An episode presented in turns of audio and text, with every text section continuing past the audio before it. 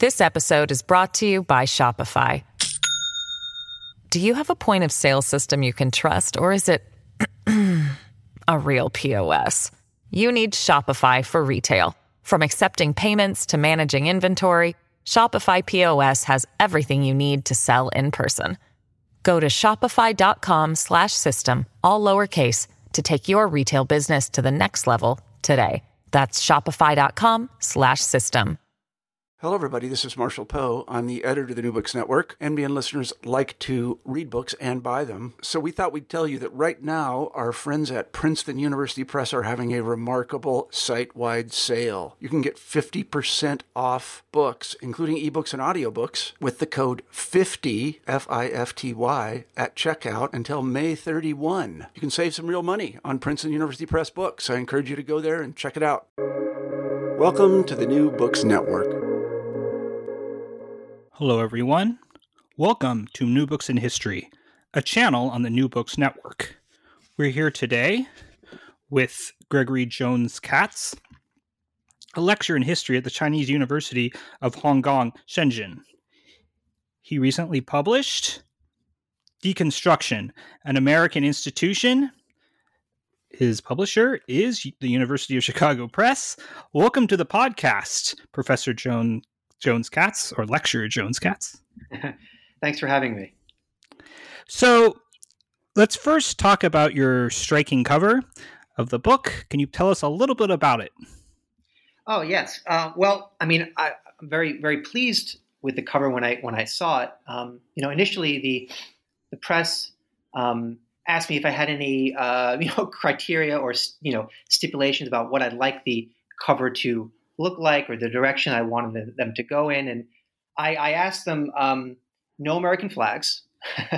um, I asked them, uh, no, no, uh, no individuals. And I asked them uh, also no, no, no um, uh, text or letters. And that was primarily because of the reception history of deconstruction. I didn't want that emphasized. I wanted it to s- sort of say something else. And They they came up with this this image that is uh, is at least to me uh, a little bit abstract, but it's it's clearly of a building, right? Um, architecture somehow, but abstract enough to leave um, a lot to one's imagination, um, but also obviously intersected with the title and you know overall argument of the book about institution, about it being an American institution, um, and then of course there's also the very subtle, I guess they, they snuck in the red, white, and blue. If you look at the title of the of um, on the book, um, the, the yeah, colors sure. and then my name, they snuck that in as well to sort of also emphasize that.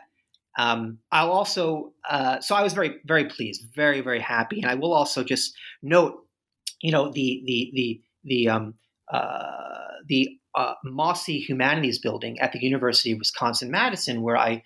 I earned my, my PhD. A lot of my, my former fellow graduate students, as, as soon as they saw my book's cover, were, were shocked. They thought that actually it was a photo of the mossy humanities building. The point being, not, the point being, it's not. I don't. I'm not pretty sure it's not. But my point being is that you know there are many buildings like this in higher education. I think that it, it evokes that, and I think that that um, nicely, as I said, inter- intersects with the uh, with the content and form of the book. So. So let's dive into our questions here. Sure.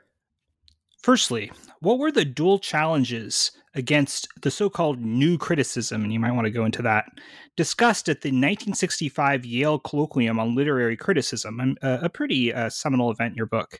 And why did Paul de Man's paper on the politics of poetic difference in temporalities, found within uh, uh, Georg Lukacs' nineteen twenty theory of the novel, which uh, de Man assessed. Why did this so captivate uh, J. Hillis Miller? Again, a pretty seminal figure in your book. And how was de Man's reading and Miller's previous publications informed by Martin Heidegger? Um, well, the dual challenges launched against the new criticism discussed at this uh, nineteen sixty-five Yale Colloquium on, on Literary Criticism um, were both against the new critic's formalist response to, quote, subjective impressionism and brute empiricism. Now, both both these ways of approaching literature, uh, the new critics and their modernist allies felt, were insufficiently attentive to the linguistic forms and power of literature. Subjective impressionism basically is letting one's impressions of literature, the feelings, thoughts of its beauty, determine the meaning of literature itself. Brute empiricism, on the other hand, is letting prose and poetry simply mean what they mean as products of their surroundings. That is, you focus on bi- the biography of the author, the intent of the author, and that that would dictate the significance of the poem in this, in brute empiricism. So to attend to the linguistic forms, such as the meter, the rhythm the, the, of the poem, or, or et cetera, the, according to the new critics, was the best and most rigorous way to put aside subjectivity and attain a kind of scientific or objective assessment of literature and its cultural and intellectual power. The Cold War is key to the rise and then dominance of the new critics' formalism in English de- literature departments in the nineteen fifties and nineteen sixties. In this broad context, seeing a text in its political or historical setting was tantamount to heresy against the quote-unquote sacred text. Often, it was the Romantic poets who demonstrated the dangers of allowing the gravity of a poem's subject to, mis- to mismatch with its linguistic form. Here's a perfect example. Um, British Romantic P B Shelley's posthumously published um, poem Death. Quote, "Death is here and death is there. Death is busy everywhere, all around, within, beneath, above is death, and we are death."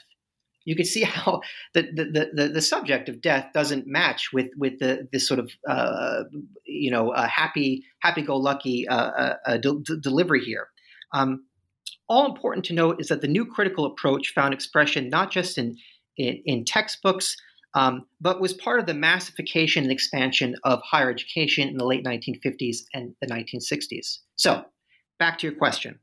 The dual challenges against new criticism discussed at the nineteen sixty-five Yale Colloquium.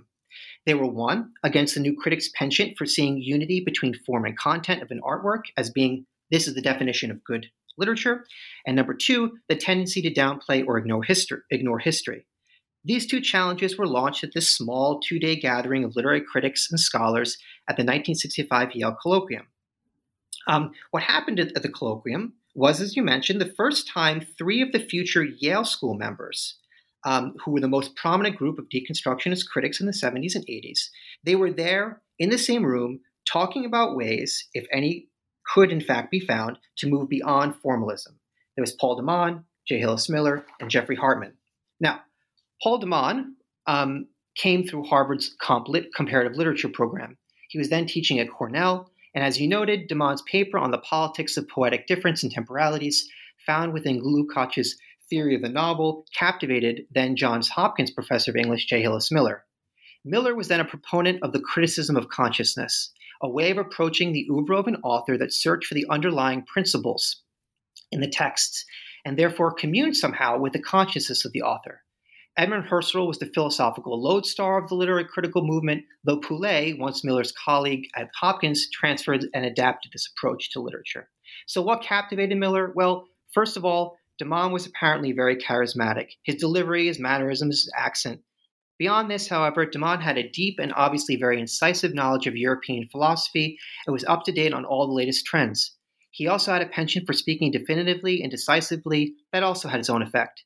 Intellectually, de Man's paper on the theory of the novel went contrary to the reigning methodological orthodoxy, in that, according to de Man, Lukács directly, correctly identified irony as a chief characteristic of the modern lo- novel, but he also ironically succumbed to an organicist linear model of the history of the novel that began with ancient Greece and went all the way to the early twentieth century. For de Man, in other words, Lukács' text ironically, unintentionally undermined the very premises of his core historical argument. Central to de Man's then transmogrified new critical formalist approach was Martin Heidegger's philosophy, specifically Heidegger's differentiation between the two levels of temporality, the epistemological and the ontological, the former where attentions and ideas occur, the latter where being in the world happens. For de Man, there's always an unresolvable division or conflict between these two levels, and de Man uses this, this Heideggerian insight um, to read literary texts, like the theory of the novel. De Man's politics of poetic difference is the difference of the text from and against itself. Significantly, de Man's Heidegger, de Man's reading of Heidegger, ran counter to Miller's own use of Heidegger in, in two mid-nineteen sixties books, in which Miller read twentieth century poets as trying to capture the presence of the world, person, objects, divinity in, in, in their writings, now that God had left, left, left the world. de Man's approach to literature did not just radically rework new critical precepts, which Miller himself, as a critic of consciousness, argued against, but challenged the principles of Miller's critical project. Miller, being the open-minded scholar that he was, struck up with a friendship with de Man there and then in New Haven in nineteen sixty-five. So what was the debate over Poulet between de Man and Jeffrey Hartman that similarly captivated Miller? What was de Man's critique of Maurice Merleau-Ponty's concept of history? Well, at the sixty-five Yale Colloquium, as you know, de Man and Jeffrey Hartman discussed or debated um, Poulet's general approach to the study of literature and his specific readings of American-British author Henry James. Before diving into that, though, it's worth noting Hartman's training at Yale University in the fifties in the school's comparative literature program. Comparative literature essentially compares and contrasts literary works and traditions from different national traditions. At Yale, Hartman received a very European and cosmopolitan education. Um, Hartman eventually gravitated toward the kind of literary criticism supremely practiced at Yale by Eric Auerbach, whose Mimesis, explore, the book Mimesis, explored how everyday life was represented by Western writers from ancient history all the way up to the early twentieth century. Hartman, in temperament and interest, found Auerbach's, Auerbach compelling because he spoke to the tension to both literary form and literary history in a manner that sufficiently captured um, the complexity and historical development of literature itself. Now, the debate at, nineteen, on the, at the nineteen sixty-five colloquium around and on Poulet centered on w- whether Poulet's reading of, the, of Henry James's oeuvre was in fact formalist, as he claimed. Hartman's paper was titled, quote-unquote, Beyond Formalism, a question mark barely implied. And I should, should, should stress, you know, formalism, again, was part of the new critical approach, the reigning orthodoxy, let's say, in the, in the American Academy, especially English literature departments. So Poulet claimed to be formalist, but Hartman argued Poulet was not only insufficiently formalist, but no critic could escape formalism. For to do so, Hartman argued, was to take a leap into the divine, identify a perfect literary form, as well as commune with the author under, under investigation. Hartman gave a few examples in his paper, but focused on if Poulet had in fact identified the aforementioned James's consciousness, and whether this consciousness permeated all of his writings and was harmonious with a particular historical period. Basically, did James infuse his work with his way of thinking, and was this way of thinking, its form, congruent and embodied the surrounded social and historical context? So de Man steps in during the discussion after Hartman's paper. He somewhat forcefully suggests that Poulet generally, despite Hartman's generous reading, never acknowledges the dark side of literary texts, that is, the conflict between the two modes of temporality that makes the text fold back on and undermine its premises. And in this regard, we could remember the, the, what de Man read in Lukacs' uh, novel uh, um, study. For de Man, this was a serious lapse, and, and this was why Poulet was not a formalist per se, not because, as, a, as it was for Hartman, Poulet posited that James uh, and his work um, uh, were of one form. Moulet, uh, Miller uh, also stepped into this conversation, and he is a Poulet defender, more or less, and he argued that Poulet was indeed a formalist and lived up to the, his claims of being one. The whole debate uh, and discussion nicely captured the differences between the three future Yale critics. However, as it would be in the future, de Man assumed central stage in the last discussions of the colloquium. There and then, Hartman again raised, again raised the question to his, to his colleagues whether it was possible to move beyond formalism. Two attendees, um, uh, uh, instrumental for organizing the famous nineteen sixty-six Johns Hopkins Symposium, suggested that Merleau-Ponty's concept, concept of history, essentially a Marxist dialectic that would resolve contradictions and culminate in the harmony between people's art and society, that this could get critics beyond formalism. De Man wanted none of this. He argued the first, that first and foremost, attention must be given to the dual-track temporalities that ensured conflicted meanings of texts. Such an attention to, these, to this, for de Man, was required before any talk of resolution or understanding of literature within its social or historical context. Key, and I want to stress this, is that de Man was not against history. He was, however, against what he considered to be the facile ways in which literary historians approach the linguistic complexities of text as a reflection or product of the surrounding settings. So let's talk about that nineteen sixty-six Johns Hopkins uh, Symposium, The Languages of Criticism, The Science of Man. How did the Cold War and the work of Ronald Crane prompt this symposium? Uh, you know, I know the former you, you you discuss at length in your book, and you also mentioned Ronald Crane, and I'd wonder if you can elaborate on the latter, Ronald Crane. Sure. Um, the Cold War, as I mentioned, was a broad context for the adoption and establishment of the new criticism as, let's say, a base or ground for American literary criticism. Uh, during the spectacular expansion of the American of American universities and colleges in the fifties and sixties, there was not only a need for a massified manner of teaching literature, a need met by the new new criticism. Uh, due to the pressures of funding, prestige, and power, the American academic humanist enterprise, in general, Um, was always searching for rigorous or scientific ways to approach their subjects. This was a function of the growing power and prestige of funding and funding given to the hard sciences. Um, in this context for American higher ed, American humanists found themselves hard-pressed to justify their existence, their accuracy, and rigor. rigor. To a certain extent, these forces helped embed the new critical approach to reading literature into the American professional, professional critic psyche. However, by the mid nineteen fifties, it was commonly felt that any innovation made by the new critics was, was done light years ago. Nevertheless, there was still this pressure for being scientific and rigorous, um, and the old ways weren't doing the trick anymore. The leading new critics had stopped publishing, um, and um, basically uh, the American professional critical class had, had um, stopped at what was called the formalist impasse, like I mentioned earlier, was discussed at the sixty-five Yale Colloquium. Cue the October nineteen sixty-six Johns Hopkins Symposium, The Languages of Criticism and the Science of Man. Um, um, Sciences of Man. Hopkins was founded primarily as a research in- university, one of the first in the United States. This institutional culture, coupled with the university's advanced work in its literature departments, created a broad interest and local support for the proposed symposium. The sixty-six event, uh, organized uh, uh, broadly to introduce the American Academy to structuralism, an, an intellectual movement then at its height in the French intellectual world that scientifically focused on the underlying parts and wholes of a social form. The Hopkins Symposium, supported by the Ford Foundation, known for funding Cold War projects and endeavors, is often remembered as hosting the structuralist controversy, an event which is was what the, the, the Hopkins Symposium became known as in its in, in its published form. This is an event where French philosopher Jacques Derrida deconstructively read anthropologist and ethnologist Claude Lévi, Claude Lévi-Strauss's work, Dethroning the King of Structuralism. More on that in a bit. Importantly, the title given to the volume of collect papers published afterwards subordinated the original title, the title of the symposium, uh, The Languages of Criticism and the Science of Man, to now the structuralist controversy. This sexier title obscured what you mentioned in your question about the work of Ronald Crane, an American literary critic and historian found, and, and founder of the Chicago School, which served as a lodestar for the organizer, uh, uh, organizers of the sixty-six Hopkins Symposium.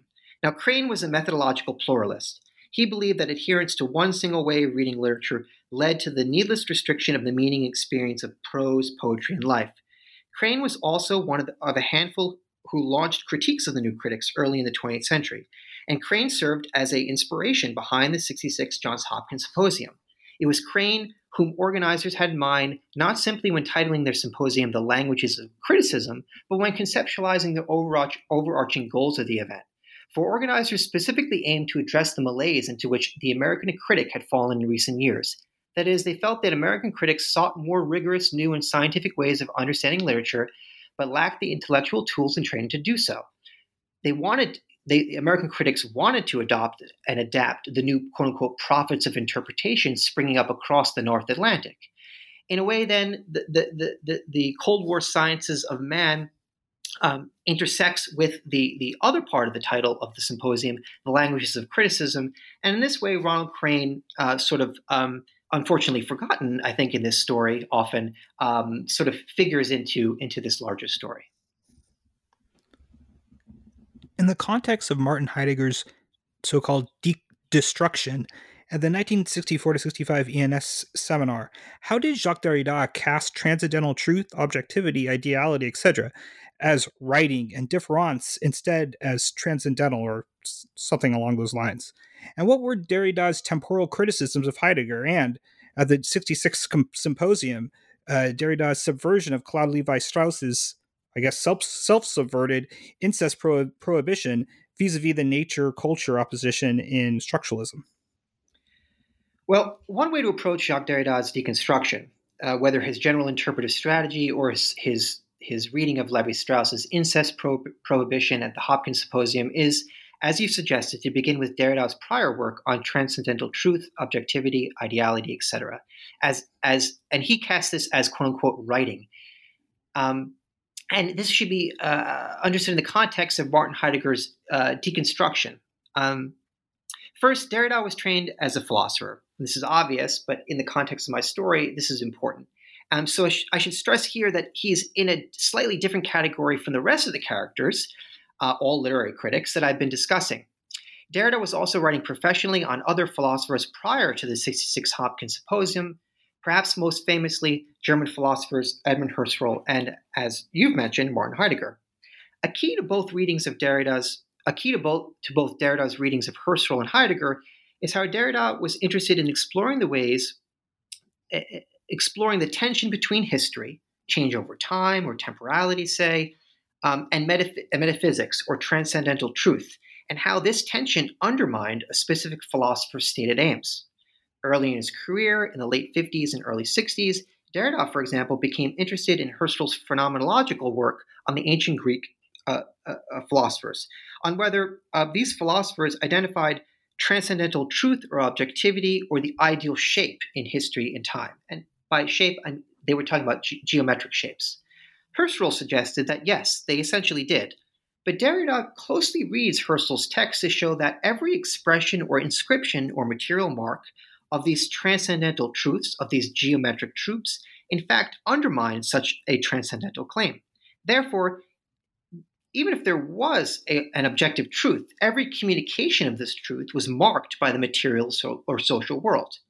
Derrida called this the materiality of truth writing, and this writing always already subverted the ostensible self-presence of the idea of transcendental truth. Each inscription, in other words, of ideality was writing. Derrida subsequently began to detect this pattern in Martin, this pattern of, of a philosopher's stated aim uh, unintentionally undermining the text that they produce. He, he detected this pattern in Martin Heidegger's monumental Being in Time. In Derrida's nineteen sixty-four sixty-five E N S seminar given in Paris, Derrida closely read Heidegger's attempt to, quote-unquote, destroy metaphysical binaries, to get beyond or behind the truth or falsity, subjective or objective oppositions. For Derrida, Heidegger ended up actually repeating these metaphysical oppositions in his text. The supreme example that Derrida gave in his seminar is how Heidegger, searching for ontological truth beyond subjective knowing, um, rejects epistemology from such a search. Heidegger's willful exclusion, according to Derrida, fails to recognize that his text itself was constituted in history. The temporality of Heidegger's quest for being, then, was historical through and through. Derrida, quote-unquote, deconstructs, as he modulated Heidegger's deconstruction, the history and philosophy opposition that Heidegger erected in Being and Time.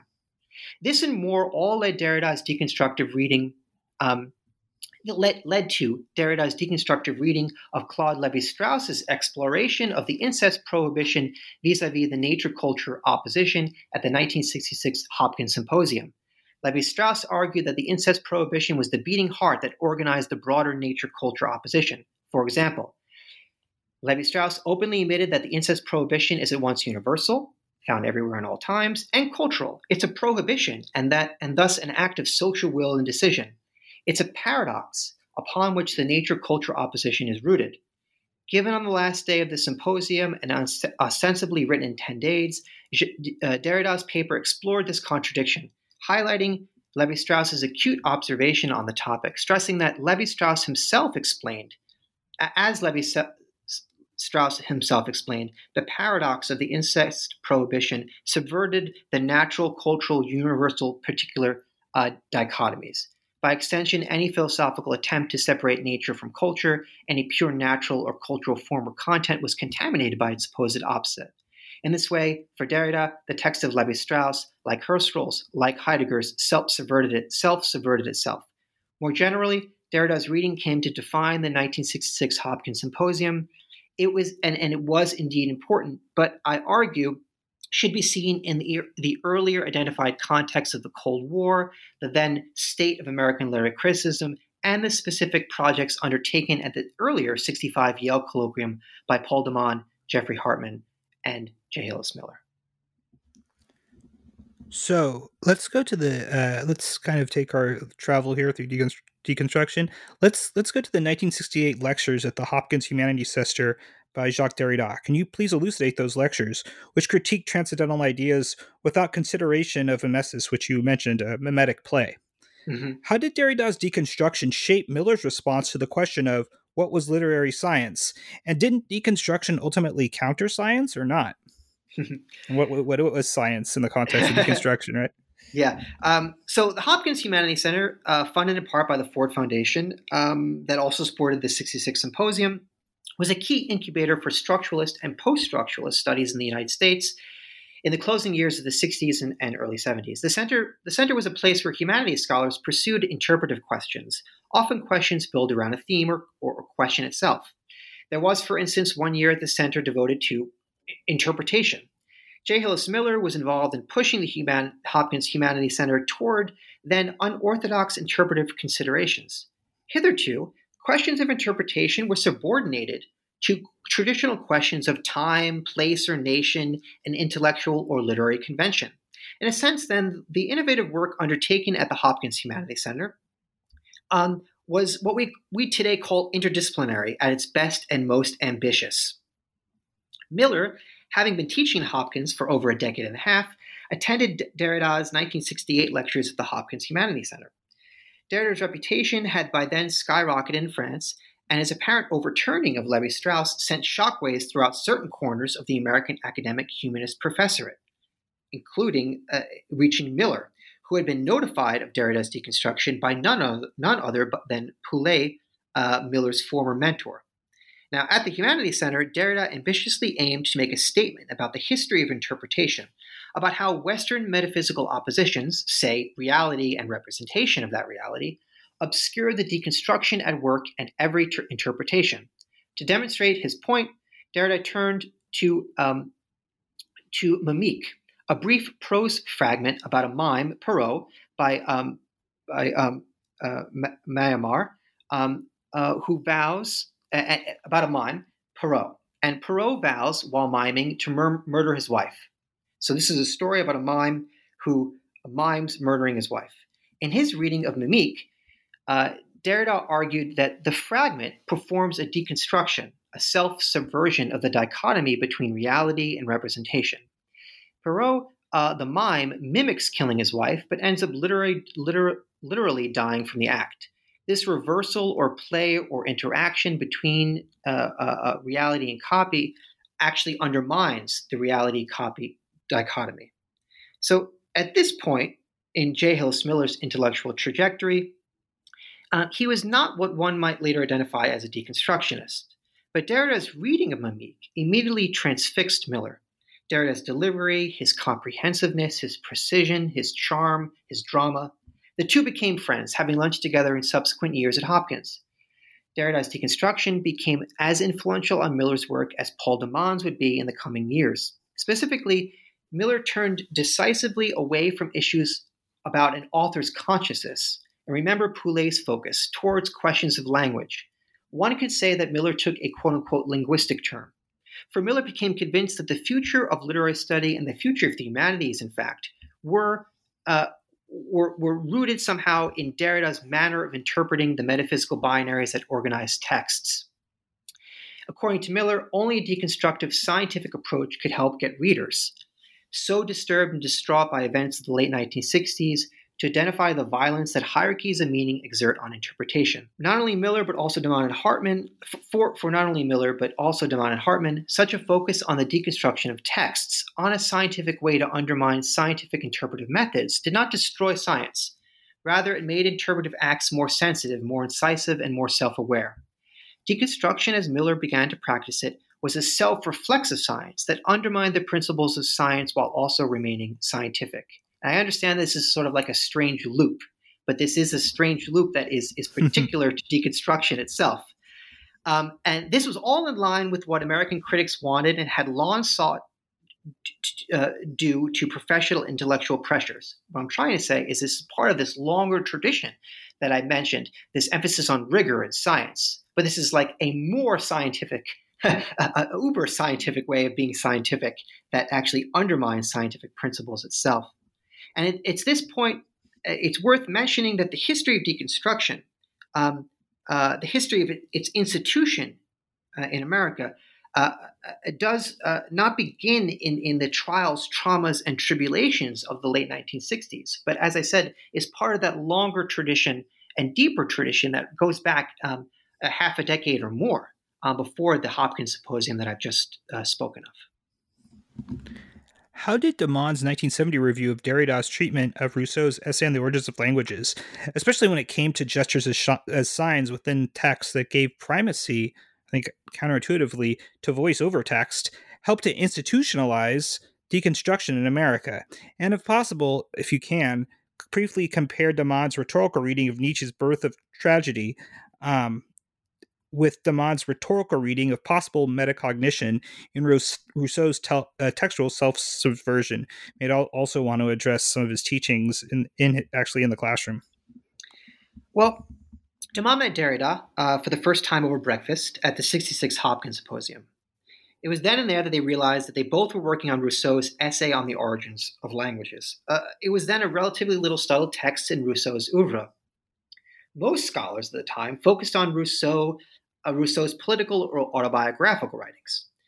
Um, uh, one Swi- one a famous Swiss critic, um, Jean uh, Star- Starobinsky, for instance, influentially argued that Rousseau's consciousness, his paranoia of political authorities, um, who, whom he thought were hunting him down, directed and dictated the mad fantasies and flights of fan- fancy around his writings. This is a way of approaching the quote-unquote consciousness, embedded and embodied in Rousseau's texts. Now, once de Man and Derrida talked, uh, they both, uh, de Man recognized that Derrida's treatment of Rousseau's essay took, took a different tact, tack, one that was in part aligned with de Man's developing reading technique, and one that was, that was a marked, marked improvement in rigor or scientificity over historical approaches and psychological approaches to Rousseau's texts. So what exactly did Derrida do with Rousseau? Generally speaking, Derrida argued that Rousseau unintentionally subverted his professed and famous ontology of presence, that is, the self-presence of meaning um, uh, that was contained, expressed, and exchanged between individuals via the cry of the voice, um, which d- ostensibly delivered meaning immediately. So Rousseau argued in his essay that the origins of language were this voice, found, for example, in so-called quote-unquote priv- primitive peoples, to summarize really quickly. However, Rousseau also argued, almost in the same breath, that gestures as signs were the initial acts upon which meaning were produced. By doing so, uh, Derrida stressed, Rousseau undermined the voice-writing metaphysical opposition that he had initially proposed to have proven or demonstrate in his text.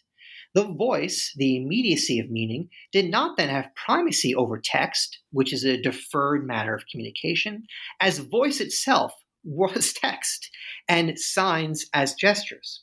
For de Man, Derrida went halfway there. Derrida was able to hew closely to the text itself to see how it undermined its suppositions, but failed by ascribing an authorial intention outside the text. For de Man, the reader did not, does not know and cannot know Rousseau's aim. What the rigorous and scientific reader can know, or rather trace, for de Man, is how Rousseau's rhetoric, his language, folded back on itself, subverting that voice-writing opposition that I've mentioned. For de Man, Rousseau's text knew, knew it did this. It had a sort of metacognition, a self-consciousness, a self-reflexivity of the text itself. Now, regarding the institution of deconstruction, Deconstruction in America, Derrida's rhetorical reading of Derrida's deconstructive reading of Rousseau came to be held up as an example of the supremacy of literature over philosophy, of writing over metaphysics, of literary critics over philosophers, with de Man himself respected by Derrida for his fidelity to the text. This kind of round-robin interpretive procedure also came to epitomize the competitive nature of rhetorical reading or deconstructive reading in the institution of deconstruction in America. Derrida would return to de Man's reading of Derrida's reading of Rousseau only many years after de Man's death, to give you an idea of how influential and, and quote-unquote, let's say, sacred it was. So it's important to observe, also observe that de Man's rhetorical reading of Rousseau's textual self-subversion was, a certain, was to a certain extent a transitional piece. De Man at the time, at the late nineteen sixties, was still holding on to the language of consciousness, even if he located this in the text or as text or with literary writing. So we, you mentioned, for example, the metacognition. So de Man's adherence to the language of consciousness was basically thrown out the window by the time he assumed his post at Yale University in nineteen seventy. By then, de Man, in his published pieces, has moved to an explicit concern with identifying how the rhetoric, the linguistic devices and tropes, subverted or conflicted with the text's stated aims. Familiarity with de Man's work leads one to also see that his earlier his earlier attachment to, to using the two modes of temporality had now moved to what he called rhetoric, that conflict. Take de Man's rhetorical reading of Nietzsche's Birth of Tragedy, which aimed to narrate Nietzsche's text, aimed to narrate the emergence of Greek tragedy from the competing Apollonian, the language of representation, order, and truth, and Dionysian, the language of music, chaos, and deception. De Man identified in Nietzsche's text that, he, that Nietzsche claimed to use Apollonian language to, Apollonian language to identify the spirit of Dionysus. According to Nietzsche's own logic or structure, interpretive structure, Nietzsche's language, his text, then undermined the premises of his narrative from the very beginning. Order always already is unable to capture or represent chaos, as chaos slips away from such demands. At de Man, I mean at de Man, at Yale, de Man would spearhead among faculty and students this kind of attention to rhetoric, which was part of the larger the linguistic turn then being undertaken in the Amer- in American humanities departments, though a particularly ironic variant. This episode is brought to you by Shopify. Do you have a point of sale system you can trust, or is it a real P O S? You need Shopify for retail. From accepting payments to managing inventory, Shopify P O S has everything you need to sell in person. Go to shopify.com slash system, all lowercase, to take your retail business to the next level today. That's shopify.com slash system. So, beginning with the nineteen sixty-nine politics of the M L A, the Modern Language Association, and the Yale Provost's Reform Committee, please provide the background for the curriculum and class activities of the experiment, experimental Lit X, Y, and Z courses at Yale, uh, with their emphasis on uh, homo signiferent as, quote, sign-making systems that are sense-making systems, end quote. And if possible, please also perhaps address sections of the Lit X syllabus, um, including contingencies and the totality of plot structures. Um, well, Literature X, Y, and Z courses, um, these were undergraduate courses in um, uh, in the newly established literature major, um, established in the early nineteen seventies. Um, and to understand X, Y, and Z, um, you should uh, one should um, understand that, you know, the late sixties and early seventies at Yale, and of course across the United States, were years of massive political and cultural shifts. Um, in the world of professional literary criticism in America, this was certainly true uh, in regards to undergraduate teaching. Um, and there were calls, there were waves of calls to be politically relevant, that is, politically engaged, in a way that ran counter to formalist orthodoxy, which I mentioned earlier was to essentially, I mean, more or less isolate the text from, from, from its context. Um, at this nineteen sixty-nine annual meeting of the Modern Language Association, for example, A struggle, struggle over the direction of literary education ensued, with radicals openly and forcefully accusing the reigning formal, formalist orthodoxy of ignoring the social context in which professors wrote and taught literature. And they were thinking here, of course, of the Vietnam War. Meanwhile, at Yale, Provost Charles Taylor, at the behest of faculty, organized a committee whose aims was the reform of literary education at Yale. How, how uh, to help students once again appreciate literature, how to make it relevant. Literature X was the first and most controversial course in the sequence that you mentioned. This course was designed by three figures usually not considered part of the deconstructive endeavor. Um, Peter Brooks, French literature, Michael Holquist, Slavic literature, and Alvin Kernan, English literature. They were members of Provost Taylor's committee, and these three architects of Literature X were inspired by the quote-unquote crisis in literary education at Yale and across America.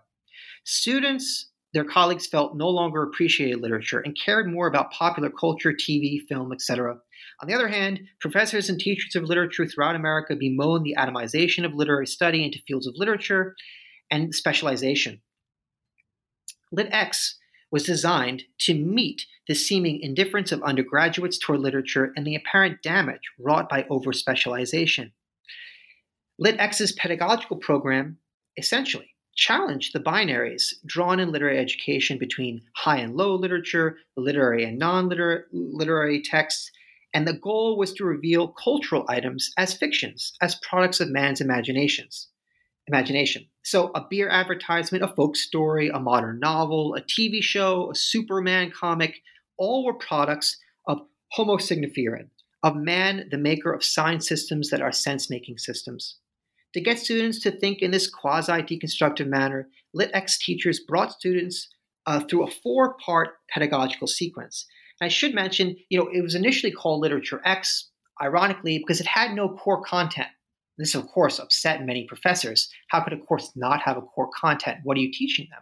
Well, the idea in this respect was sort of existential or philosophical, in that um, everything could be could be um, literature in this course. So let me run you through the syllabus really quickly.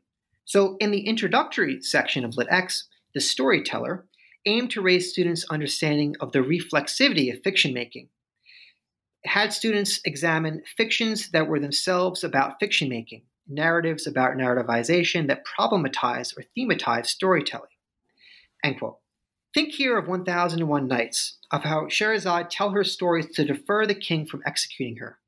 The second section, Encountering Things, Consciousness and Things, facilitated Lit- Litzier's fuller, f- further appreciation of the foundational impulse for fiction making. Instead of using a Freudian scheme, instead of a Marxist model, um, Lit X used a phenomenologically inspired mode of reading that identified the structures and substance of fictions. The third section was vital because it, is, it assisted students in identifying the nuts and bolts of fiction, in the ways fiction, or rather all cultural items, worked. This third section of Lit X comprised three subsections: the detective story, forms and functions, and antiplot. The first subsection juxtaposed the Sherlock Holmes story with Sophocles' Oedipus um, the, um, uh, to classify the patterns that shaped different plots. The final section of Lit X, Shaping the Self, pressed the premise of the experimental course, that fiction making was a universal activity, to its philosophical and anthropological limits. This section sharpened pupils' ability to confront the problematic opposition between fiction and myth. Fiction, quote, as defined by the course's textbook, was a story that was openly or tacitly accepted by creator or audience as not being literally true, while a myth was a story that creator or audience believed to be plainly real. Students examined creation myths from across the globe. Now, Lit Y, adopted in the years in the, after the inaugural run of Lit X in nineteen seventy-one, was more or less designed to take students on a trip through various schools of interpretation: structuralism, formalism, Northrop Frye's archetype criticism, et cetera. This was, in a way, a theory course, and it was, like Lit Z, not initially attached to a particular department or program. With the creation of the literature major, major, note the absence of a national or intellectual tradition in this major's title. With the creation of the Lit major in sixty-three, Lit Y became a key course in the pedagogical program initiated in Lit X. However, it was Literature Z, um, uh, designed by Paul de Man and Jeffrey Hartman, and also later taught by J. Hillis Miller, which introduced undergraduates to the ins and outs of deconstructive reading. Um, it was designed um, in the mid nineteen fifties, but had its initial run in the late nineteen seventies. Um, and the key difference between Lit X and Lit Z was that the former's heady, expansive approach to quote-unquote the text as any and all cultural items was in the latter focused on the tropes and ling- linguistic devices, the rhetoric, that shaped and gave literature its critical power. De Man and Hartman were keen to stress in the course's proposal that, that Lit Z was not experimental, but a continuation of deep intellectual traditions that ran back centuries, which focused on rhetoric. If conservative faculty opposed Lit Z, um, I'm sorry, Lit X, as many did, Lit Z was quietly adopted in the Yale curriculum. In this literature major course, it's um, De Man and Hartman introduced rhetorical reading te- te- techniques by way of William Butler uh, uh, Yeats's Among School Children and Nietzsche's deconstruction of the metaphysical opposition between the man of science and the man of art. just to name two examples. Um, it's important to stress that in the popular imagination, deconstruction uh, is portrayed usually as a professor's intellectual game, but let X, Y, and Z show how integral undergraduates were to the institution of deconstruction, deconstruction in America, and in many ways, one could say we're almost co-creators in the deconstructive community at Yale in the in the nineteen seventies and early nineteen eighties. How and why did Derrida's challenge against the Lacanian treatment of Ed, Edgar Allan Poe's purportedly indivisible in signification eighteen forty-four purloined letter contribute to the institutionalization of deconstruction at Yale, while also adumbrating the end of the Hopkins School? If you can, you can also address de Man's approaches to semiology, grammar, and rhetoric, as well as his subversion of Proust's nineteen thirteen, uh, the first installment of In Search of Lost Time. Well, Derrida, for, for, for several years, have been visiting and lecturing at, at the Hopkins Humanities Center. In the late sixties, de Man, Miller, and Derrida were actually all in, in Baltimore. Their intellectual flench, friendships developed, and they had grown used to seeing and learning from each other. De Man moved to Yale, as I mentioned, in nineteen seventy, and Ford Foundation funds were drying up. Derrida saw the writing on the wall, as it were. He had been lecturing on the East Coast, uh, visiting, uh, visiting, uh, giving visiting lectures, and was then invited by de Man and Hartman. Hartman, who had returned to Yale in sixty-seven, uh, Der- Derrida was invited to lecture in their comparative literature seminar. Now, in America, um, comp lit at the time as a discipline was still looking for a rigorous and scientific way to justify and practice comparativism. Derrida's deconstruction appeared to offer an advanced interpretive model. Specifically, Derrida's challenge of Lacan's psychoanalytic reading of Poe's nineteen forty, uh, uh, eighteen forty-four purloined letter. Um, uh, Lacan argued that the Queen's stolen letter in the story, sought by Detective Dupont, despite exchanging hands and place, and despite us not knowing what the actual content of this letter was, always returned to its destination, its origin or source. It was indivisible. For, it was an absent presence, essentially. For Derrida, though, Lacan, Lacan forced metaphysical binaries onto the short story. For example, Lacan, uh, using the signifier signified metaphysical opposition, postulated that the letter was an absent signified. For Derrida, the very, the very supposition that there was a signified ignores that this signified was always already deferred and different. For listeners in, in, in Yale comp lit, here was a French philosopher versed in the latest interpretive techniques who challenged the philosophical underpinnings of Lacan's reading of Poe's text. Derrida showed how literature subverted philosophy again and again. Literature was the most rigorous and important discourse, the ground of all discourse. This was the general message, I think, that was received. By the time of Derrida's lecture, Miller was pining for the opportunity to be colleagues again with de Man, while the absence of Derrida in Baltimore was also a personal loss for Miller. Miller, when given the opportunity to move to the Yale English department, uh, then known as the best English department in the world, Miller decided to leave Hopkins, where he had been for almost twenty years. This really spelled the end of what was very informally known uh, as the Hopkins School, and the beginning of what became known as the Yale School. For when Derrida began his yearly, yearly fall visits in Yale Comp Lit in nineteen seventy-five, visits that de Man, Miller, and Hartman all worked to ensure happened, it did not take long for an inor- informal group to coalesce around deconstruction. All of these critics, I should stress, were well into their careers at the time, having published texts and books for many years, and having occupied some of the most prestigious academic posts in their disciplines in America.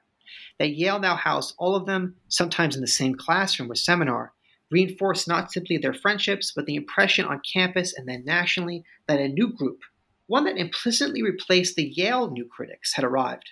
Miller's pr- promotion of the idea of the Yale School in the mid nineteen fifties helped this all along. Now, de Man had made his turn to quote-unquote rhetoric in the first years of the nineteen seventies.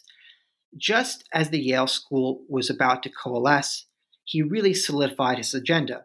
His attempt to develop a self-reflexive science or discipline of rhetorical reading, in which rhetoric was, was seen and identified as the constitutive discourse of, discourse of all discourse.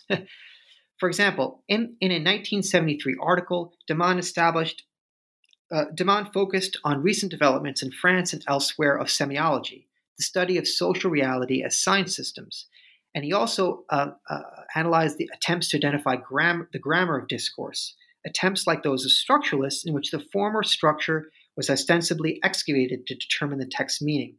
But for de Man, the most important approaches were rhetorical. Um, in the article, he showed how uh, a grammatical reading of the last line of Among School Children, "How can we know the dancer from the dance?" is always undermined by the rhetoric of this question. The text, de Man basically argued, asks, can we indeed tell the difference between the two? The centerpiece of de Man's article um, uh, uh, was his deconstructive reading of Proust's uh, nineteen thirteen first installment of In Search of Lost Time. What this deconstruction boils down to is showing how Proust's narrator, a boy reading in, in cool repose in his room, uses what it, upon first reading appears to be a metaphor, the buzzing of the flies, that fuses the inside and outside of his room into a total experience. According to de Man, however, without getting to too many specifics, this metaphor was in, back, in fact a metonymy. It was contingently imposed and thus did not fuse text and context. Um, this all, I should I should note, um, uh, subverted major premises of, of literary humanism, the idea that a text could could somehow impart or communicate um, moral lessons to the reader in a sort of very straightforward way.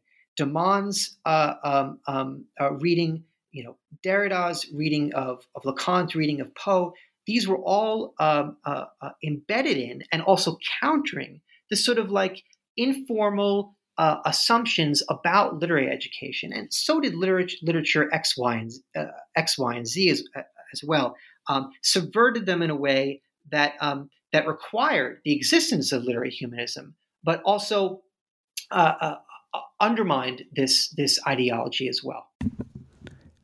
How did Hartman undermine the ontological, the onto-theological opposition between objective critical writing and subjective creative writing? And how did Harold Bloom's psychoanalytically informed six revolutionary ratios intersect with the Yale School? Let's kind of move beyond uh, Derrida for a moment. Um, yeah, uh, well, Jeffrey Hartman, um, uh, unlike de Man Miller and of course Derrida, was trained at Yale, um, and after spending most of the sixties in the in the wilderness at Cornell and then and elsewhere, returned to the university's English and Comp Lit departments in sixty-seven.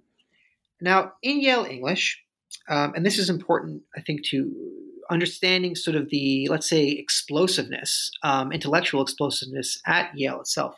In Yale English, there were a number of new critics, Kenneth Brooks and William K. Wimsatt, that, um, um, along with a handful of senior members of the department, that either retired or died suddenly in the early to mid-nineteen seventies. This left um, uh, teaching as well as intellectual vacancies. When Hart- Hartman had been there since sixty-seven, as I mentioned, and he now found himself as a senior member of the department, a leading figure nationally for the study of Romantic literature, but also in the burgeoning attention given to rhetoric and literary studies. Hartman always had a deep and wide interest in, in innovative reading techniques, and it, his instinct was always to hold literary form and literary history in productive tension.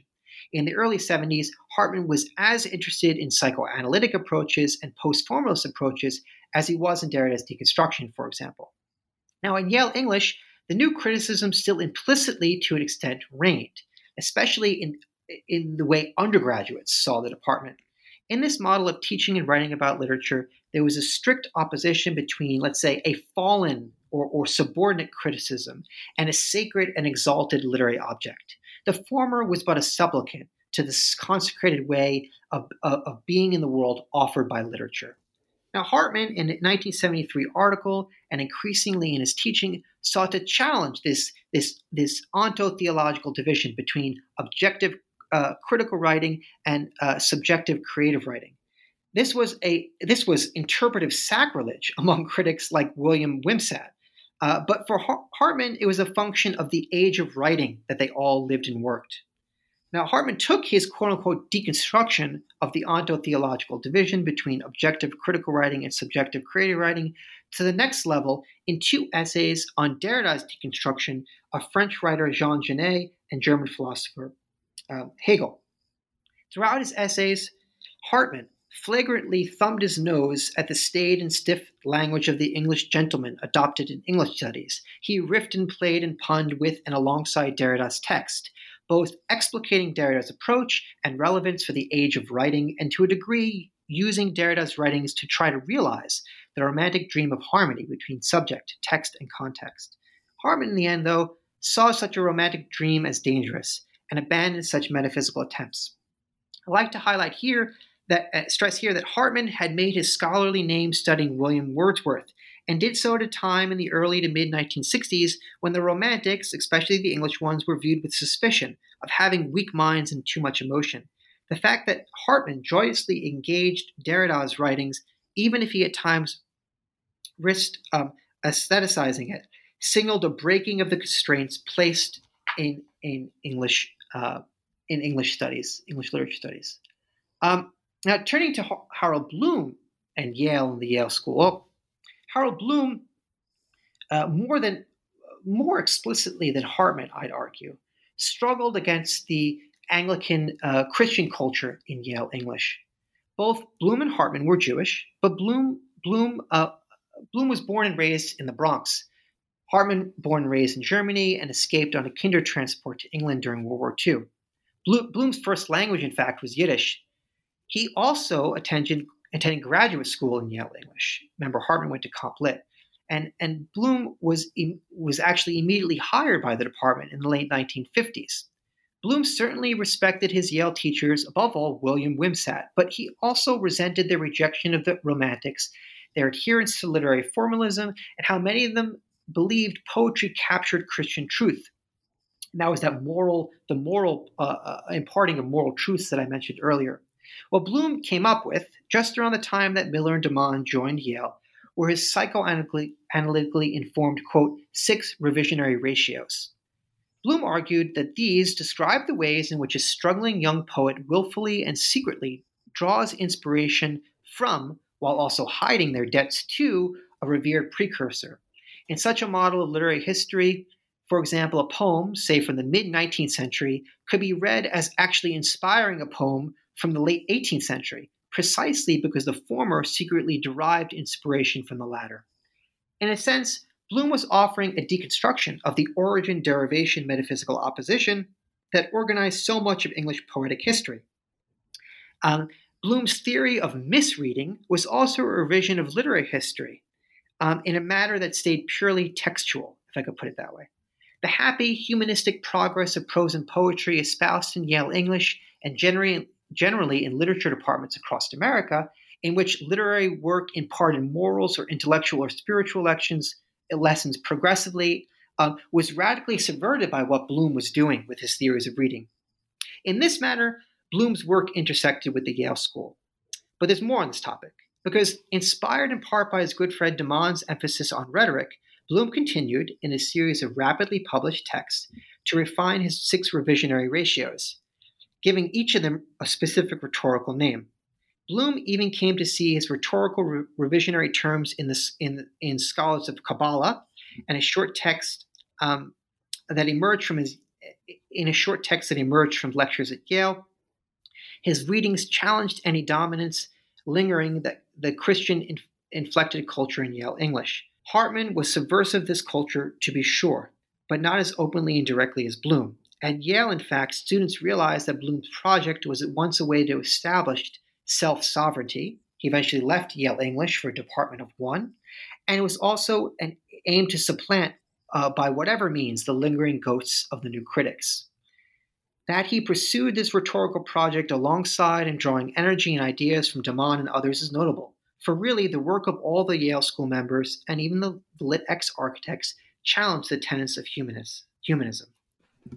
How did the Yale School respond to criticism of its own project, particularly de Man's purity of deconstructive thought in his Complete Rhetorical Reading Seminar?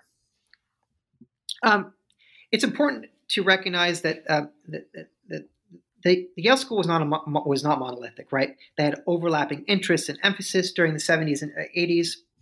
However, they were united in establishing a self-aware um, sort of rhetorical reading as the primary science of interpretation. On one side, there was de Man, whose aesthetic approach to the text itself was praised by even his, his opponents. On the other, there was Bloom, and Hartman to an extent, who was mindful of the authorial source of literature, though in a way that saw this context in the text. Furthermore, as this was somewhat, it was a somewhat divided group, there was never any concerted response to criticism per se. But this was also likely due to the very nature of the rhetorical project and commitments to it. Let me explain. De Man, for example, mentioned at one point to colleague Barbara Johnson that he never tried to correct misrepresentations of what he was doing or his readings because doing so would, quote, go against the very drift of his work. In other words, De Man rather would let the misreadings that let misreadings that he destroyed literature and literary humanism multiply. It's not like they were the interpret, not like the Yale School were the interpretive police, the metaphysical arbiters of what was deconstruction and what was not. Derrida was once approached in the early nineteen eighties to explain his differences from De Man. Um, at that time, there was a lot of debate and, and confusion um, and, and, and, and, and about the differences between De Man's approach and Derrida's approach.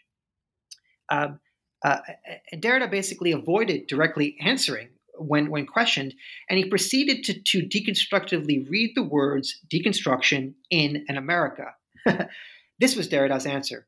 Bloom and Hartman, by the late nineteen seventies, were already engaged in other major projects. Hartman became involved with the Holocaust video archives at Yale, and Bloom went off and pursued his interests before turning to more popular criticism and the defense of the literary canon. Bloom, when others would criticize deconstruction, would stress that he wasn't part of the Yale School, that he never considered himself a member, and that his approach radically differed from that of a De Man or Derrida. I would argue that this was a way of, again, Bloom uh, sort of establishing his self-sovereignty and disavowing his own influences, um, which is a way in sort of uh, of him practicing his own theory of reading. Still, charges of deconstructiveness, of elitism, of being, quote-unquote, chained to the library carol, of avoiding social and historical reality, these all left their mark on the re- reputation of the Yale School. These are the kinds of criticisms leveled not only by Marxists but also c- cultural conservatives. The Yale School members, when they did respond, did so in elusive ways. Miller, for example, often would answer criticism, criticisms by performing a deconstructive reading of the very text in which these criticisms criticisms were lodged. I'll go more about uh, go more into this in my answer to the next question. De Man himself said these kinds of readings were irrefutable, quote unquote.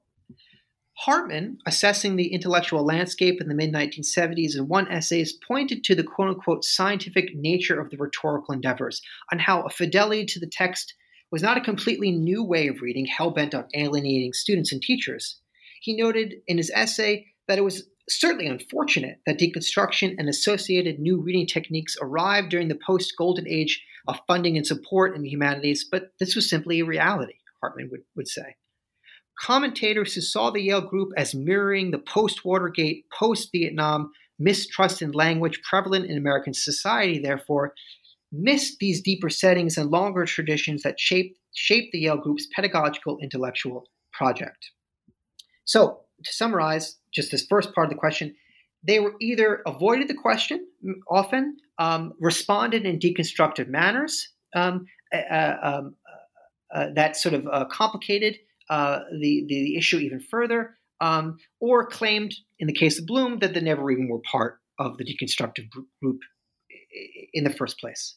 Now, to answer the second part of your question about De Man's purity of deconstructive thought. Um, so this was this was actually a comment made by Hartman, an observation, and this was both a compliment in a way and a criticism, I'd argue. This was, um, uh, you know, De Man's students and colleagues commented on, on the purity of his deconstructive thought, um, and that this was almost, I would say, almost like of a religious nature. You know, De Man was, was the quote-unquote high priest of deconstruction, um, and his writings, however small in number, carried a lot of intellectual weight, while his students closely followed his teachings to, quote-unquote, the letter. On the other hand, Hartman's suggestion that De Man pursued a purity of deconstructive thought was a polite way of saying De Man ignored history. De Man did not respond to this type of criticism from his friends. He even repeatedly portrayed Derrida's and Hartman's approaches in his seminar as being in line with his own.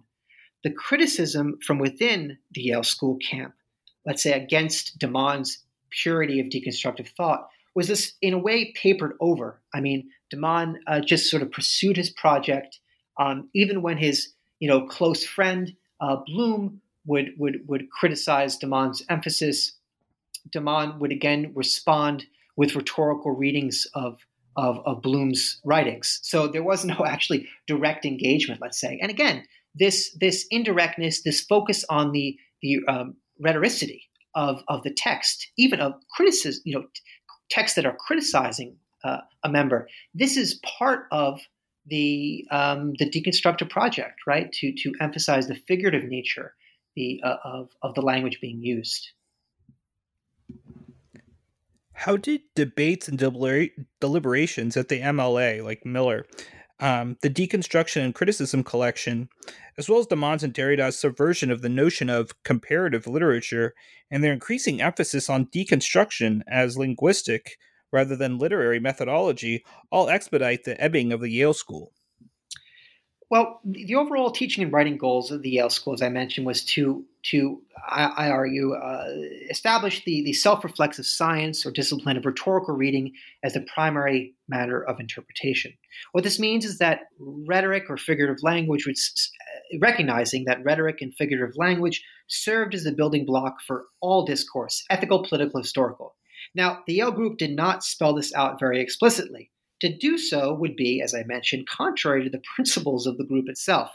However, the increasing emphasis on deconstruction as a linguistic instead of literary way of reading did, as you say, expedite the ebbing of the Yale School.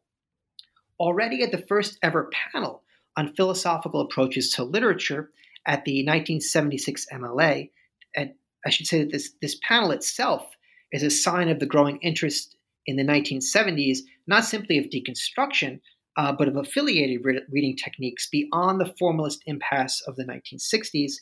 So at the seventy-six M L A panel, there was both, both misrepresentation of deconstruction as a linguistic uh, methodology and sort of a bizarrely uh, um, uh, reinforcement of this by Miller himself. Let me explain.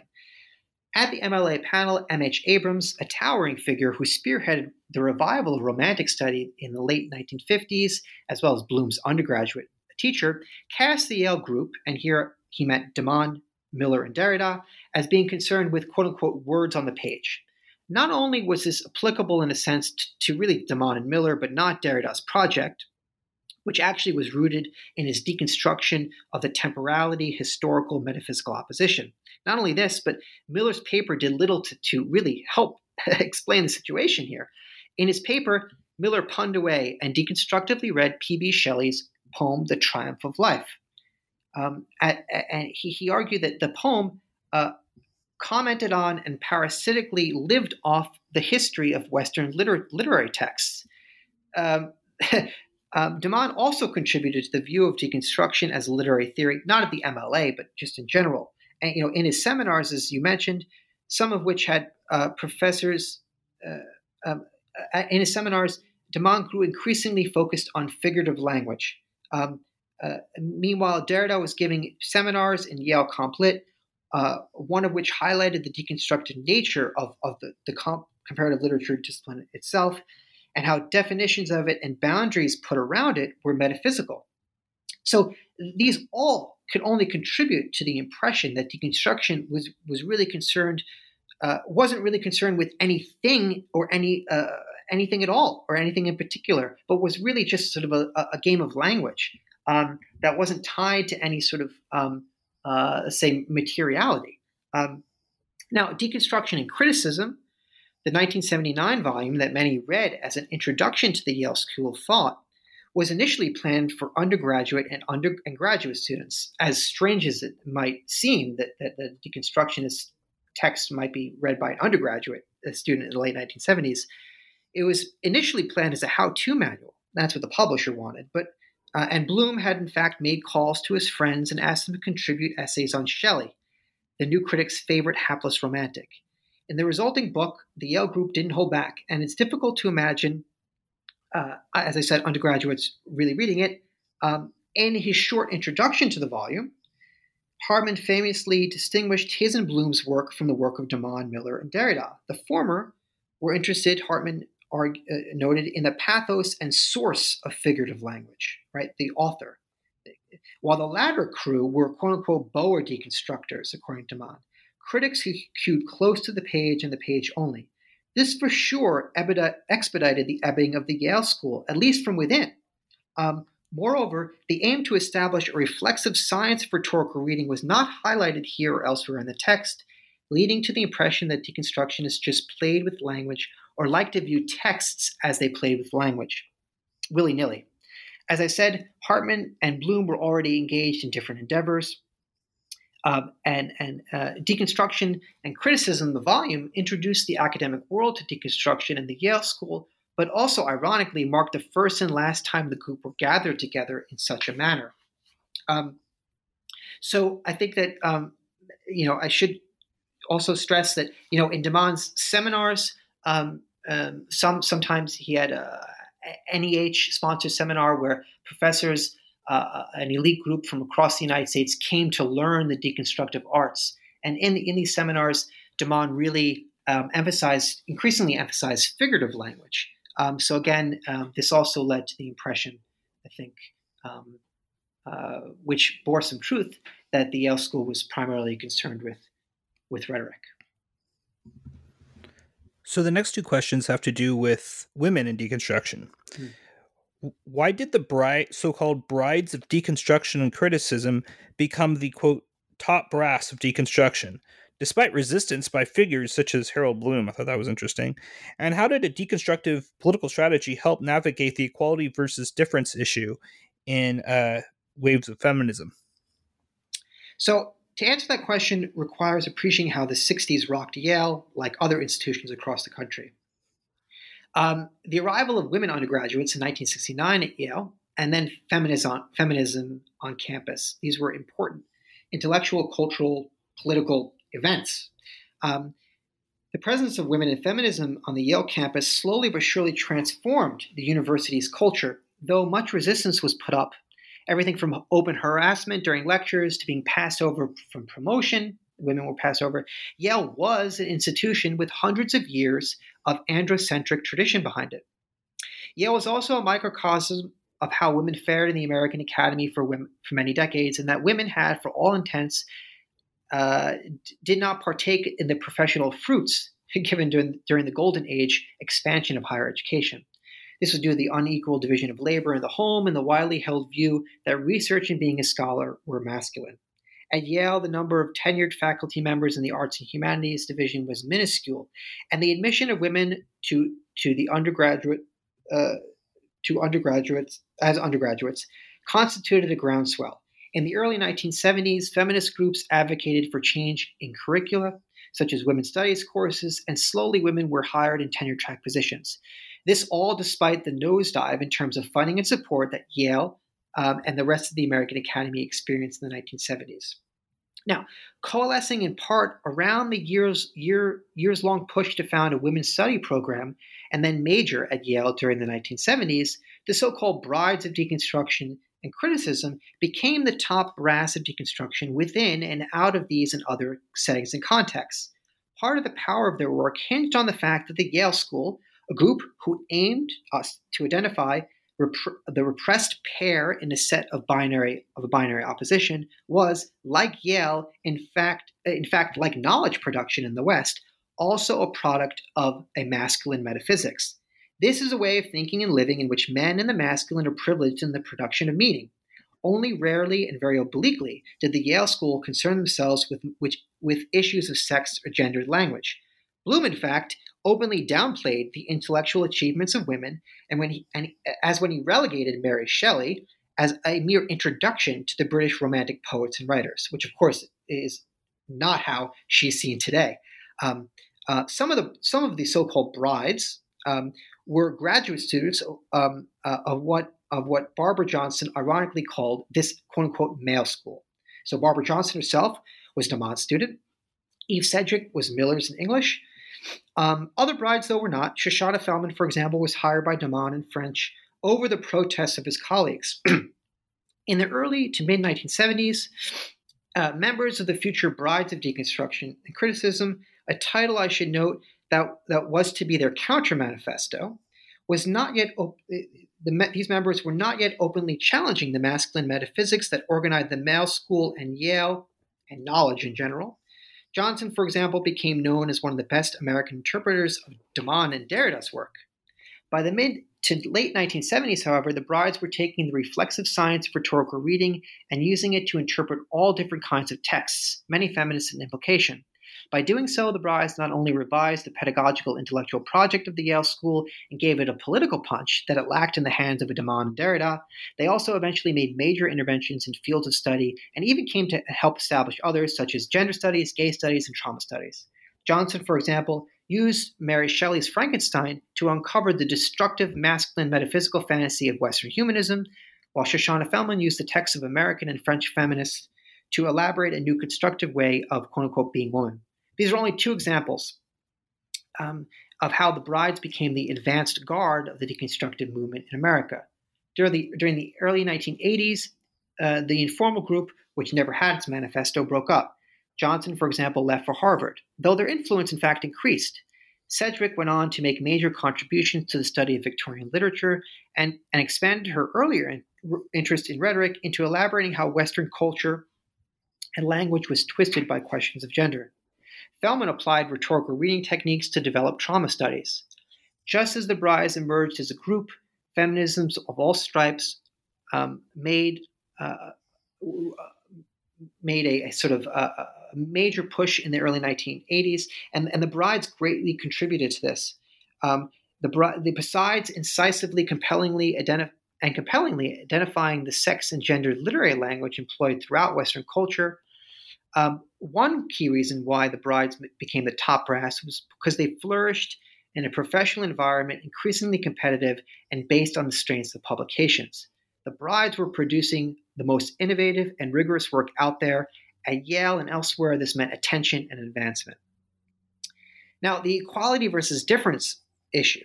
Um, this was an issue debated by feminists and different categories of feminists in the nineteen eighties, whether one should fight for equality or stress the difference between the sexes.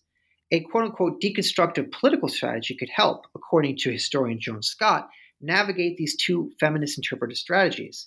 With this strategy, one, can, one struggles for equality by way of emphasizing the sex and gendered hierarchies in culture. A deconstructive historian, for example, could narrate how the construction of a gendered hierarchy in certain kinds of labor relegated uh, relegated this labor into categories of feminine and masculine, but they could do so with the goal of eventual equality. This was an example of deconstruction and how it could have a different kind of political impact. And this equality and difference issue, uh, in the case of in the nineteen eighties, really actually uh, entered different fields and disciplines, just as deconstruction was truly ebbing in American literary criticism, where where um, other other ways of approaching literature were Um, becoming more more pronounced, and um, and also due to the de Man affair, which I talk about uh, later.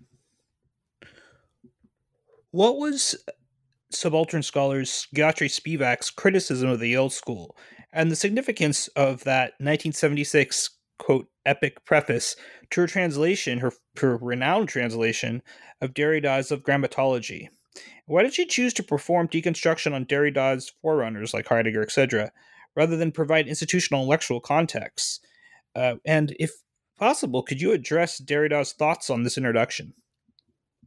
I mean, basically, Spivak saw the Yale School um, as extending new critical formalist reading techniques, which in, in some ways, this is true, um, although radically subverting them.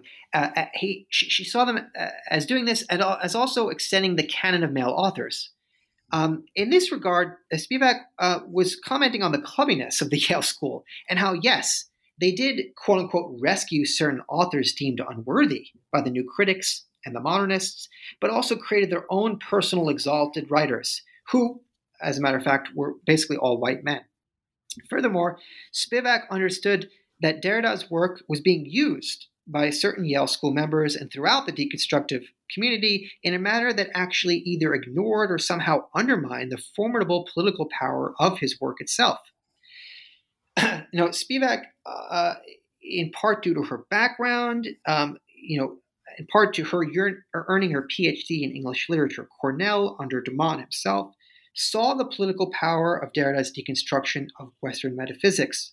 Spivak would go on to use Derridean reading techniques to deconstructively read the works of subaltern studies, for example, a new field with post-colonial aims. Now, the significance of Spivak's nineteen seventy-six quote-unquote epic preface, preface to her translation of Derrida's Of Grammatology is that, first, it was often the first piece of writing many encountered on Derrida. That alone is important, but, but more than this is the fact that Of Grammatology was initially published in seventy-six, and here was an introduction by a literary scholar for an American audience almost a, a decade after the text's initial publication. By focusing on Derrida's forerunners, rather than provide institutional and, and, and intellectual context, Spivak presented a very specific picture of Derrida's work, one in which the context of its initial publication was to, to a degree obscured. Furthermore, Of Grammatology was really a programmatic work, I'd argue, a work where Derrida laid out the, the quote-unquote world historical reasons for deconstruction in the first part and followed up with examples of Rousseau, uh, of the deconstruction of Rousseau and Lévi-Strauss in the second half. As to why Spivak did, did as to why Spivak uh, performed deconstruction on Derrida's forerunners rather than provide um, institutional intellectual context, well, the very question of the preface was famously raised by Derrida. Can a preface really provide the essence of the subsequent text? If it does, then why read the text, not simply the preface? Derrida, quote-unquote, deconstructs the opposition between preface and work, showing how they are in fact textually implicated with each other. I imagine Spivak took some inspiration from this and decided to write a deconstructive introduction to Of Grammatology. That is, an introduction that always already referred back to Derrida's intellectual forerunners, Freud, Heidegger, Husserl, and others. To be fair, this is a certain kind of intellectual history, uh, one that is not recognized by professional intellectual historians, but I, I, I mean, you know, I, I would do want to say that, you know, Spivak was not trained as a historian, and one ought not expect her to write like a historian. Nonetheless, de Man himself was skeptical of Spivak's ability to pull off uh, her translation and preface. He noted in a letter of recommendation that he doubted Spivak's training sufficiently supplied her with the knowledge and tools to contextualize Derrida in its contemporary French context. And yet, Derrida thought Spivak's text harmonious with his philosophical commitments. He considered Spivak's epic pref- preface itself to, as, to have performed deconstruction as, as partly because Spivak herself was, was, was uh, due to her biography and interests, um, often othered. Um, as a woman and because of her ethnic background. So Derrida was very, very, uh, as far as I know, uh, very um, uh, generous and gracious um, and, and pleased with the introduction, even though some in the deconstructive community, I think, came to find fault with it and, uh, you know, let's say, uh, not accused, but but worried that it, it gave a, um, a truncated view of uh, Derrida and um So this next question involves uh, de Man and his, the posthumous Nazi issues. So I'm going to be, uh, I know it can be a, a fractious topic, so I'm going to be uh, quite careful with what I ask. And this will finish up our questions for the podcast. Um, so the new historicism, a la Foucault, de Man's nineteen eighty-four death from cancer and the posthumous Nazi scandal that I mentioned, as well as Miller, Miller's and Derrida's transfers to U C Irvine's School of Criticism and Theory, the S C T, all sounded the death knell of the Yale School. Uh, in this context, please explain how Derrida's conflation of his own approach uh, to de Man's rhetorical reading Uh, as well as Derrida's argument that a meta- metaphysical and ahistorical will or spirit was common to both Nazism and liberalism and discourses of anti-Nazism, both contributed to his attempts to collapse de Man's silence on authorship of Nazi anti-Semitic articles with de Man's references to a Jewish spirit and implied confession of wartime activities prior to his death. Um, if you want, you can also address Shoshana Felman's Deconstruction of de Man and whether or not Uh, that purity of deconstructive thought, uh, as described by by de Man students, um, in, con- in conjunction with the poss- possible pursuit of a romantic politics of aesthetics, contributed to de Man's embrace of Nazism and later duplicity. I know he was a bigamist and all, all this other all this. Other yeah. uh, so this this is yeah this is a, a very very very um, I think um, well, I should say that, you know, uh, this project began uh, on the de Man affair itself. So many years oh, ago. Really? So I should, I should, um, I should say that, you know, um, initially, um, um, you know, let's say my history of deconstruction or whatever began with uh, this, these questions, some of these questions. Um, so um, I've had, I've had to, um, I've, I've lived with these, these questions and the answers I've come up with, um, and other, other figures answers for, for a long time. So let me, let me try to answer this. Um, and I, I am also going to try to be very careful with my language. Okay. So Derrida found himself after de Man's death in eighty-three as the most prominent practitioner of deconstruction in America. And it was him, to him, that many allies turned when deconstruction was constantly being attacked in the press or by colleagues. Um, After de Man's death, not only, as you noted, did Miller and Derrida transfer to U C Irvine, thereby ending the Yale School, but but uh, uh, almost willful misrepresentations of deconstruction by general humanists as much as rival academic specialists were appearing very frequently. The so-called crisis of the humanities, which actually is a crisis that extends back to the establishment of the modern humanities in the late nineteenth century, was gaining attention inside and out of the academy, and often deconstruction was being blamed for this crisis. This all added to the general atmosphere of suspicion toward deconstruction and associated specialized theories of interpretation. Out of what can only be loyal to his, loyalty to his friend, de Man, um, Derrida stated that he never had a word of disagreement with, with, with de Man. Uh, Derrida did not clarify, uh, directly clarify his differences with de Man's rhetorical reading, nor did Derrida really take the time to respond to these very public attacks in America. Rather, he continued with his deconstructions. Uh, this all contributed to, to the then widely held views that deconstruction really, you know, will will to interpretive power played with language without any ethical, political, or historical moorings, and that Derrida, it also contributed contributed to the view that Derrida and de Man's work were one and the same. Derrida, Derrida did not help matters when, after it was discovered again in the late nineteen eighties that Heidegger was literally a card-carrying Nazi. This was, co- in fact, common knowledge, and what was what was old was new again in the case of Heidegger, and a transatlantic controversy ensured not only that Heidegger and his work, but also work inspired by his work, like deconstruction, was painted as nihilistic and destructive. When Derrida suggested in an interview that a metaphysical and ahistorical, quote-unquote, will or spirit was common to both Nazism and liberalism, and by this he meant metaphysical binaries structured both traditions, okay? And that you had to be careful not to to give in to these these these these assumptions of, of absolutes. When he did this in an interview, the opponents of deconstruction said, "Oh, this is evidence of the bankruptcy of the entire intellectual movement."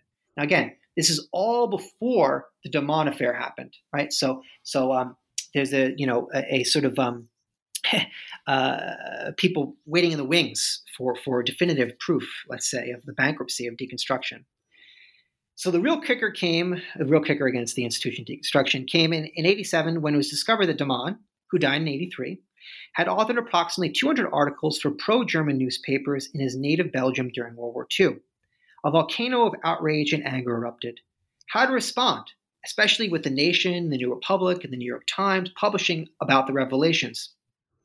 Well, Derrida girded himself and penned a doomed essay in Critical Inquiry that deconstructively engaged de Man, his silence, his wartime articles, and his post-war work. Derrida's essay was framed and informed by the reception of deconstruction in the American public sphere. When he, for example, argued that de Man's thesis in a, in a, in, in, in, a, in, a, in, a, in an article, uh, Jews in Contemporary Literature, nineteen forty-one, de Man's thesis uh, made against, quote-unquote, vulgar anti-Semitism. When, when Derrida argued that it could be deconstructively read as an argument against anti-Semitism, inasmuch as it is vulgar, or for a more refined variety, Derrida um, was simply asking too much of many of his readers, even those sympathetic. Many now truly found confirmation of deconstruction's bankruptcy. And I should should um, note that inside the academy, uh, there you know since de Man's death and let's say the disbanding of the Yale School, there was a you know a, a plethora of of new um, Uh, reading techniques. You mentioned the new historicism, new new new historical methods. You know, deconstruction was was pretty much um, considered, I wouldn't say passé, but um, was really on the outs. And you know, when J. Hillis Miller became president of the Modern Language Association in nineteen eighty-six. I mean, how could anyone any longer claim that deconstruction was subversive when, you know, one of the towering figures of the Yale School was now president of the M L A? The point being that deconstruction and literary criticism was already on the way out. So when Derrida uh, was making these arguments, not only in the public sphere, but inside the academy itself, deconstruction and anyone who, ad- who adhered to this sort of way of interpretation was experiencing incredible pressures. Um, so here was deconstruction's bankruptcy. Now, when Derrida deconstructively read de Man's thirty-five years of Silence, arguing that de Man's silence was not really silence because now it, w- it was apparent that he confessed, Derrida argued that de Man indirectly spoke of his errors in, of, in his post-war writings and the dangers of succumbing to the romantic aesthetic ideologies, as the Nazis had done. Again, readers were up in arms, and Derrida was accused of making these arguments out of sheer unadulterated loyalty and fear that his intellectual empire was crumbling. I would like to add that, you know, Derrida's, Derrida's deconstruction rooted, I argue, you know, in in in, in the deconstruction of the uh, temporality his, history uh, opposition, often, when he did perform a deconstructive reading, created a third term. Okay, so for example, trace. Okay, trace is, you know, neither fully present nor nor uh, fully absent. Okay, so and Derrida would, would focus on these terms. Uh, when Derrida read de Man's wartime writings, he did not do this. He basically stopped at the at identifying the the binary. Right. This actually was more in line with de Man's uh, of rhetorical reading, and you know, Derrida did not explain this.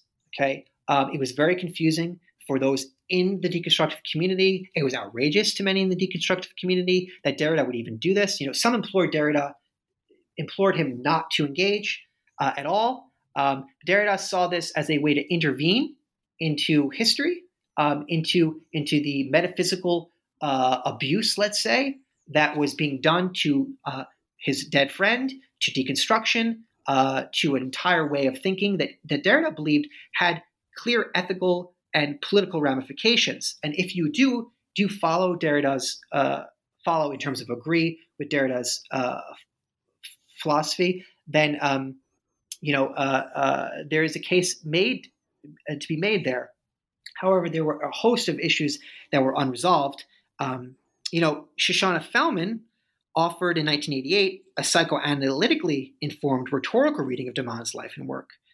For Felman, Uh, the young de Man, more or less, was a committed supporter of the Nazi takeover of Europe and their ideology, only to realize at some point during the war that he made a massive mistake.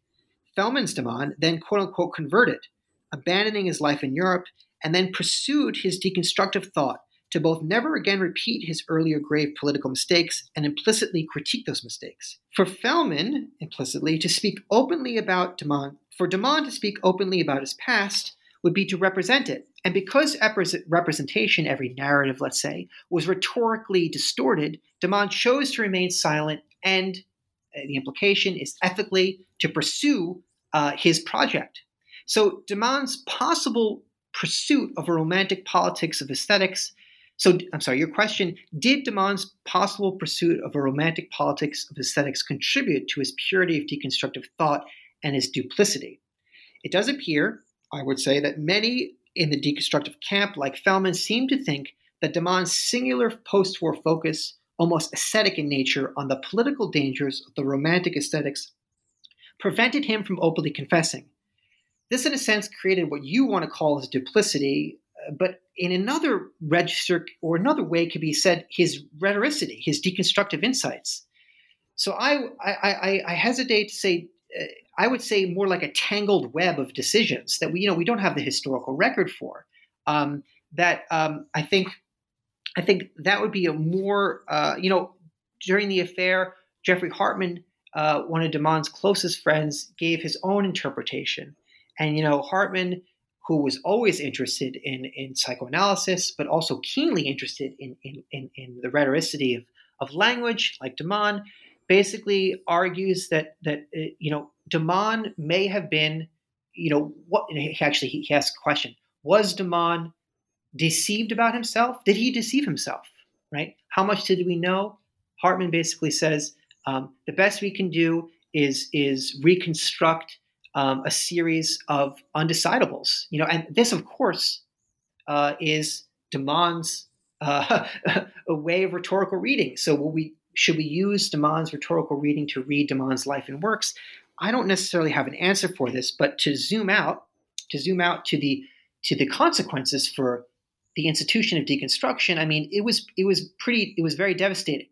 Um, and um, you know, one one philosopher said that you know uh, the deconstructive community never really got o- got over uh, the, the revelations, and I think that there's definitely some truth there.